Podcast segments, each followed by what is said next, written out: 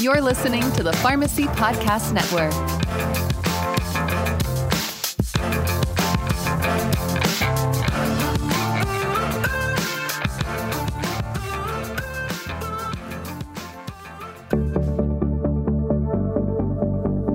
Welcome to the Future of Pharmacy podcast, featuring the innovators transforming medication management. The Future of Pharmacy podcast is brought to you by Omnicell. Now, here's our host, Ken Perez. Welcome to the Future of Pharmacy podcast. I'm Ken Perez, Omnicell Vice President of Healthcare Policy and Government Affairs, and I'm your host. Thank you so much for joining us today. We're very excited that you found us and ask that you subscribe to our podcast series. From a legislative standpoint, the 340B drug pricing program is a triumph. Operating for nearly 30 years with strong bipartisan support in Congress, the program provides vital financial support to nonprofit hospitals while remaining taxpayer neutral. Through the program, drug manufacturers provide discounts to eligible healthcare providers that serve a key role in public health by providing care to uninsured and underinsured populations. The program requires drug makers to participate in 340B if they want to participate in Medicaid. Today, the 340B program is considered an important element of hospital finance in many communities, but a variety of industry and regulatory pressures make it increasingly complex to manage. What was once easily managed within the hospital pharmacy department now often requires a cross functional approach that extends to the finance department, operations, and healthcare providers. Joining me today to share their insights about the 340B program's recent evolution are two experts who live with these changes every day. First, from Penn Highlands Hospital in Du Bois, Pennsylvania, where he serves as 340B manager, let's welcome to the program Eric Yorfido. Eric, thanks so much for joining us. Thanks, Ken. Thanks for having me on. And we also have Senior Director for Omnicell 340B Operations, Charles Herner. Welcome, Charlie. Hey, Ken. Thanks for having me on. I'm looking forward to the conversation today. Thank you. Charlie, a complex program like 340B is impossible to explain in a 30 minute podcast, but please provide some context for our audience. What are some highlights of the program that have led us to the increased complexities that we see today? Sure. I think the first thing to remember about 340B is it's really a um, inventory purchasing program, right? You have the opportunity with it to purchase through a 340B account at a at a cheaper cost than you do through a traditional GPO or WAC account. And it's designed for outpatient prescriptions. That's the regulation. It works for outpatient dispenses. You would use your 340B inventory. You have to, you know, when you look at the history, it was initially set up as uh, a actual physical inventory within pharmacies. So the, the ph- pharmacy within the hospital would actually have a a 340B inventory and a non 340B inventory separated out, and they would, you know, based off of where they, what they were dispensing to, whether inpatient or outpatient, they could pick the stock accordingly. With that, it got complex over the time with the spread of it, with contract pharmacy coming in place. The organizations, you know, realized with the benefit there that it needed to move to a to a stock replacement program, and with that, there was the advent of virtual inventories. Um, so now, really, every pharmacy, um, whether it's in the hospital or a contract pharmacy, uh, is set up in a manner that their on-premise inventory is typically considered non-340B, right? And at the point of dispense, it is it's a retrospective stock replacement based off of virtual inventory where it becomes 340B. And is this virtual inventory model the, the norm today? It has to be today, right? If you look at the history, right, we had the ACA in 2010, which expanded the program, added different eligible covered entities, it added unlimited contract pharmacies, um, and, and the scope of the program was drastically increased. So, so now you needed a really robust way to manage it. Um, and then you added in 2012 with the Health uh, Resource and Service Administration, HRSA, uh, added the auditing requirements for the covered entities. Um, and that introduced a lot of new responsibilities. So you needed a virtual inventory to manage it, as well as operationally within the, the pharmacy. It was pretty tricky to know, hey, I have to go grab it from this shelf, or I have to go over here and grab it from this shelf because it, you're trying to manage two separate inventories. With that virtual inventory, eh, you can handle it as a stock replacement program, and it gets a lot easier from an operational management, but also from a compliance and auditing standpoint as well. Thanks for that explanation. Eric, could you help familiarize our audience with Penn Highlands and Du Bois Hospital and how the 340B program has evolved there? Sure. So uh, we're a DSH hospital in Northwest Pennsylvania, kind of a, a semi-rural area. So we had been we had been operating with 340B, you know, in the mixed use setting for for quite some time. Um, when I graduated uh, pharmacy school, 2010, just about just about the right time when when the contract pharmacy, you know, regulations hit. So I kind of got tasked with kind of getting this program going in the very beginning. We were a, a very small, very small network. Uh, I think we had roughly 30 child sites, uh, maybe 40 physicians. So we quickly we quickly saw the benefit, you know, in the program, and we, you know, we kind of had that inflection point. Um, like so many, you know, smaller kind of rural hospitals do, you know, we were either going to kind of bore into this program or, you know, just kind of stick with what we were doing. You know, we had two or three just independent contract pharmacies and, um, you know, we're kind of managing it that way. But, um, so thankfully, uh, we made the right decision at the time and uh, we kind of poured a lot of resources into it. You know, we went from, I believe, 30 child sites to 110 child sites roughly about a year and a half, two years. So it was a it was a quick scale, but um, you know, at the time we had kind of had the foresight to do some of those things that have helped us out as as a hospital system now. Well, thanks for sharing those insights into how your program to the 340B program management has really evolved over the years. And it sounds like the 340B program is critical to your organization. So tell us how you manage the pressures of balancing patient care and standard pharmacy operations while also managing the financial aspects of the program.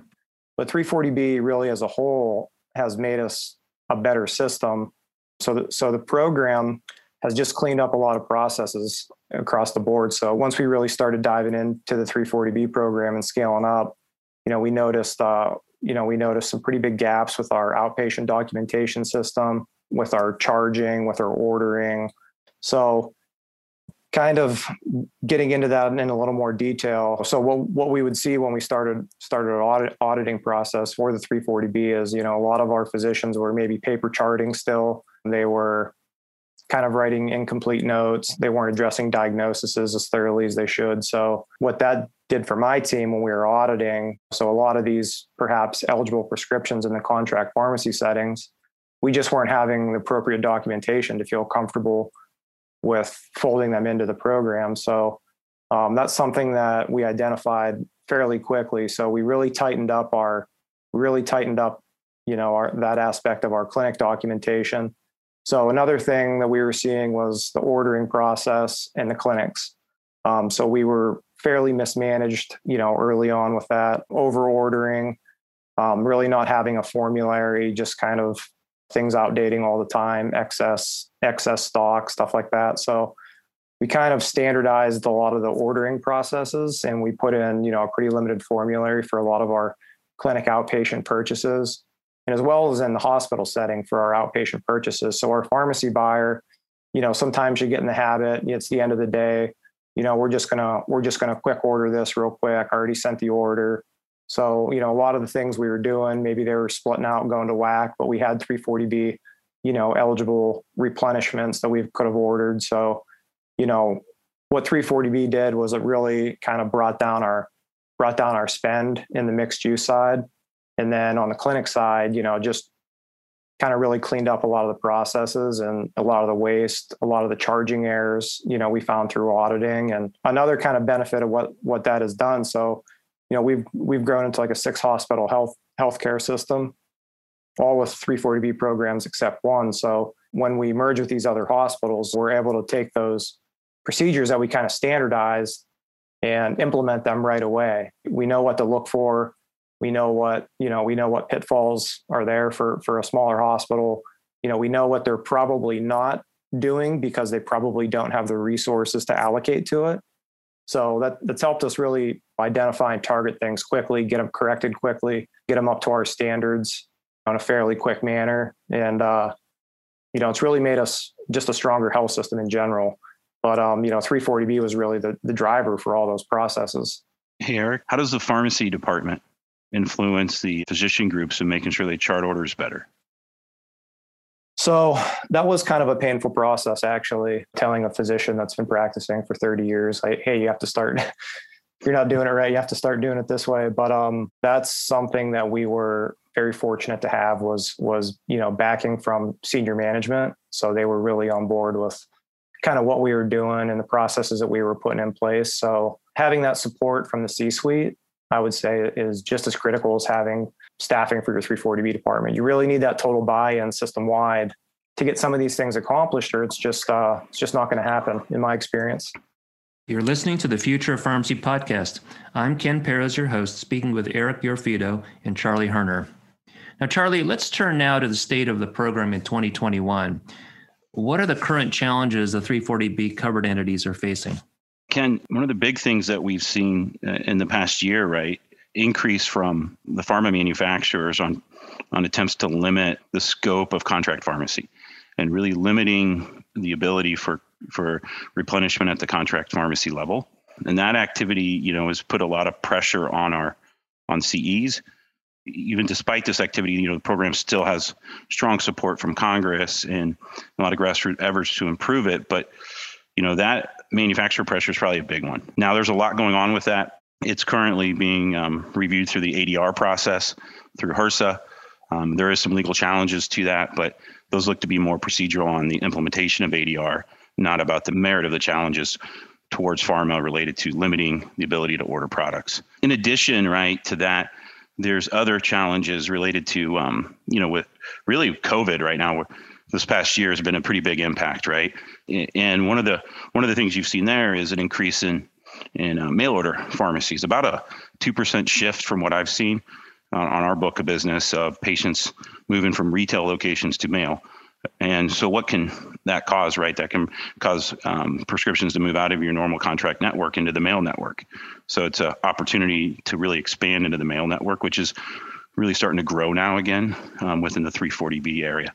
So, with telemedicine, right, you've seen that impact from COVID where we're now that's created this charting order, which Eric was referencing, and and we really need different ways to look at how we um, can qualify scripts so that we can continue to keep um, driving that opportunity to the CE, as well as you know the specialty um, increase that's been happening in the last you know 10 years. But um, one of the big issues within that is on contracting and the ability to replenishment. Um, there are some ta- tactics in place with some of the specialty manufacturers that are that prevent the ordering at the contract pharmacy level due to their limited distribution networks and things of that nature. But all in all, I, I think the biggest the biggest challenge right now is the um, the pharma farm, pharmaceutical manufacturers and limiting the scope of contract pharmacy. So, about those actions, um, have covered entities really felt an impact? We take calls daily. It's been months and months since these restrictions have taken place, and we still we still take calls daily. We have a fairly expansive care card program throughout our contract pharmacy network. Um, it's it's been in place for ten years, really. So you know the, these patients have become reliant on the program uh, to a certain degree, and you know pretty much you know the manufacturer restrictions pretty much wiped out every insulin on the market. So they were they went from paying you know a certain price to paying a lot a lot more of a price for that insulin. So that's forced covered entities like us to try to find creative ways to help these patients out. So that's we're fortunate enough to have a few entity owned pharmacies, so we can still purchase and provide those those products to the patients. But at the same time, you know, we're driving away business from partners in our community that you know we've worked with for 10 years that we have good working relationships with so a lot of the independent pharmacy stuff like that that insulin that insulin script you know is coming to our pharmacy now well more than likely some of those other scripts are, are coming to our pharmacy now too and that they're leaving independent stores pharmacy and we're a, a smaller community that's that's really not how we envision it like to operate it's not not the best uh, definitely definitely a, a huge burden you know, I want to you know reiterate to what, what your point was earlier. The whole um, the whole structure design of 340B is to allow the covered entities to stretch their scarce federal um, resources as far as possible, right? And you've already kind of gone into how that's helped your hospital provide much more patient care become much more robust in your small rural community. That without that, um, patients would be traveling hours to get the same similar types of care. And so I, I just got to say, I hope hope everything continue works out through the ADR process and we get this resolved. Yes, so you really you really hit the nail on the head there with that because again, you know, in a small community like we have, so we're kind of sandwiched in between Pittsburgh and Erie. Um, you know, State College out to the east, but you know, just just in our immediate counties, we provide. I mean, we have endocrinology clinics, you know, in several towns and counties. We have cardiovascular, we have you know neurology, we have rheumatology, we have several oncology practices. So all of these kind of advanced cares, we certainly would not we certainly would not be able to offer you know the patients if, if it weren't for the 340b resource um, that, that's that's probably you know the main thing that that drives these clinics because you know if we didn't have them well then okay you have a pulmonology visit you have to drive to pittsburgh. A lot of people can't do that and it puts a burden on the families or you have to have surgery and so you got to go to pittsburgh or you got to go to erie then the family's got to stay over in a hotel and all these things you know they don't happen in a vacuum. All these things you know it's a chain reaction. You take away one thing and several dominoes fall. So hopefully this is kind of the, the turning point where we can get some of these things turned back around and get this process smoothed out. So eric could you share a little bit more about some of the programs that you've been able to advance at uh, penn highlands du bois?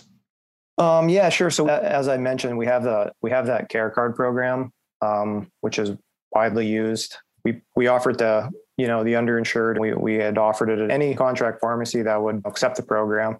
That's that's really been you know godsend to our community. We receive calls and emails daily with, with uh, you know thank you and this is such a great program and you know it's been that way for a long time. That's something that i'm really proud of. Um, also we have a diabetic management program you know to help help people get their insulins cheaper. Um, we give them readers and strips and pretty much all their diabetic testing supplies. Uh, we have uh, a free clinic that we offer, you know, that, that our physician staff and medications are given away for free. And so a lot of, a lot of community benefit, you know, we provide that is allocated from our 340B benefit, you know, through the hospital. All or most of those things would, would go away, you know, if, if the 340B benefit wasn't there. So, given this broad range of programs that are being supported by this, it's clear that you know it makes sense that the finance department is um, certainly aware of this program. So, can you share more about your relationship with finance and, and their level of involvement with the 340B program? It was our CFO was probably our biggest biggest advocate in the beginning. So he he bought in pretty quickly to, to what we were doing and where we wanted to go and how we wanted to scale the program. You know, and like I had mentioned, when we had ran into some of these obstacles in the in the clinic space or with the physicians, or you know, kind of helps to have that ally on your side to to you know get get the gears get the gears moving on some of these things and get the wind blown in your direction. Um, he was certainly instrumental in that. Also, what he was instrumental is so when I first started, I was kind of splitting time in between the hospital pharmacy, you know, doing some some clinical pharmacy work, and uh, just you know on the side, I was kind of doing doing this 340B thing that that no one heard about or no one no one in the hospital knew about. Um, so once he kind of saw the benefit of the program and you know the, the revenue benefit of the program, you know he was able to kind of split me off a job, you know, and kind of kind of run from there. Also, throughout the years when, when we've acquired these other hospitals with 340B programs, he's been a big advocate for us with staffing. So that's really helped. Uh, that, that's really helped. You know, we have a staff of uh, seven now, I believe, which which includes you know enrollment and compliance, and that that's a huge that's a huge win for us because there's especially now you know with so many eyes on the program. I mean, really pride ourselves with, with really paying attention to our compliance and everything that we're doing th- those are all the benefits of having that working relationship with the CFO. But there was like an initial learning curve with, with some of the billing cycles, and you know also with some of the some of the the smaller independent pharmacies. Um, maybe they maybe they lag okay a little bit more than than the chain pharmacies in their payments. So um, just kind of getting him to understand the whole scope of the financial picture you know of 340b and, and the understanding of it because then he turns around he has to present it to our board so that's certainly a lot certainly a lot better than than me having to do it so having him uh you know having him well versed in in in everything financially that's going on with the program has been a it's been a big benefit to me Tremendous relationship. This is the Future of Pharmacy podcast. I'm Ken Perez, your host, joined by our special guests, Eric Yorfido and Charlie Herner. Now, Charlie, how common is this dynamic pharmacy finance relationship that Eric just described for 340B? Yeah, we're seeing it um, more and more. You know, there's an increased uh, attention to the program, right? As it's it adds value and really helps the um, covered entity fund expansion of care in their in their communities. The robust reporting requirements that are in place, the emphasis on you know being able to do analytics, uh, being able to be you know reporting on compliance, showing how that the 340B program provides value in your community. Those continue and are, are very important. Um, the other thing I, I will say is, you know, Eric talked a little bit about getting the physician groups and some of them to improve their charting behavior and practice behavior, right? And I, I think what he said was critical, right? That engagement and backing by your C suite and your CFO in particular, I, I believe helps drive that um, change within those other operational groups. And without that, I, you know, I've seen other other covered entities I've worked with where they don't have that relationship, and we'll see that it, you know, it looks it looks like it's pro, you know, probably a charting issue on why we're seeing um, opportunity missed within the program. And in the three you know the pharmacy department's having a hard time influencing that change of practice. And so when you see this alignment you see that ability to get the whole system buy-in to help get the most out of the program to help expand care in their in their community. So to piggyback on that you know what charlie was saying too with the telemedicine a, a little bit ago kind of tying a bow around these two things together so w- with covid you know we we did see there obviously some some changes happen. Um, you know, I would say COVID pulled forward, you know, our plans probably by about two years. So with with having that institutional backing, you know, from senior management, from the C-suite, what that allows us to do is be be pretty nimble on our feet, right? So when something like COVID happened and we have to pivot to telemedicine rapidly, all right, there's not a lot of not a lot of pushback, all right, because it's coming from the highest level that this is what we're doing, this is how we're implementing it, and th- this is the direction that we're going. So there, there's been a few things like that over the years that you know because of that relationship, because of that that backing, you know, we've we've been able to pivot pretty quickly when it's benefited us, and we've we've been able to kind of drill down on some areas that you know have have really kind of improved us as a system and and helped us kind of you know generate more benefit for the for the program. So, Charlie, we've talked a lot about the support of finance and relationship between finance and pharmacy, and also just uh, cross-functional collaboration. Can you give us an example of cross-functional collaboration in this area? So, within your, you know, health systems and covered entities, there's a lot of um, various and unique workflows, as well as um, you know various EMRs or medical record systems um, that can vary, you know, across the covered entity. You know, they could have a different one within the clinic than within their main hospital system. Um, and there's just, you know, a lot of different situations that can arise that require some customized approach or strategies. One that comes to mind is within specialty um, pharmacy, you'll see a lot of hubs that come into play, and the, and the hubs work to help get the patient to the right um, to a pharmacy that has access to the drug. And so you'll see a lot of you know specialty providers actually use fax in the referrals to these hubs and the and the problem that generates is sometimes those don't get captured in their EMR. And so then there's not a hospital event to match up to potentially that dispense that happens under their care. Um, so there's got to be some workflow modifications either to address that. They're either within your your third party administrator or within your your your covered entity itself. Within your TPA, your third party administrator, there's there's options, you know, there's abilities to think about maybe a, a partial qualify or, or, where there's a partial match to the an event in the hospital or or the patient's care and it can allow for the you know the covered entity to review that those claims and make a uh, make sure that they have that um, they can justify that is their patient and that they did provide this care and qualify that script instead of relying on a purely um, algorithm based method, which can account for these kind of anomalies that may come up, especially when you're dealing with high cost um, therapies within specialty. So, if I'm understanding this correctly, it, it, sounds like what you're describing here is is kind of an offline step that can't be captured in an automated process, right? With an automated system, if it's if if you can't match 100%, you're just going to want to carve it out and potentially give up all that value. Um, so this allows for the kind of hybrid approach to have partial automation, as I call it, um, but still keep a compliant way of reviewing it and ensuring that CE keeps in, in accordance with the 340B program and with their program guidelines. Taking the time to analyze what's not being captured in your 340B program is vital to getting the most out of out of the program and delivering the opportunity for that hospital to expand their resources. Um, we've seen some success with different clients in using this, what we say maybe or partial um, qualified and allowing the CE to manually review it. I know we, we're doing some of that at Penn Highlands today. Uh, Eric, you want to share some of that? Using this approach for, for partial claims in our outpatient setting has been a great benefit for our for our organization. We use it at every facility, and uh, you know, again, that's a easy way to get justification, you know, for help for your 340B positions if that's something that you're interested in, um, because it definitely definitely takes time and it's definitely an additional, you know, burden. So I think your ROI, your ROI is going to be good enough where you can get some uh, get get get help on the back end to kind of qualify some of these claims.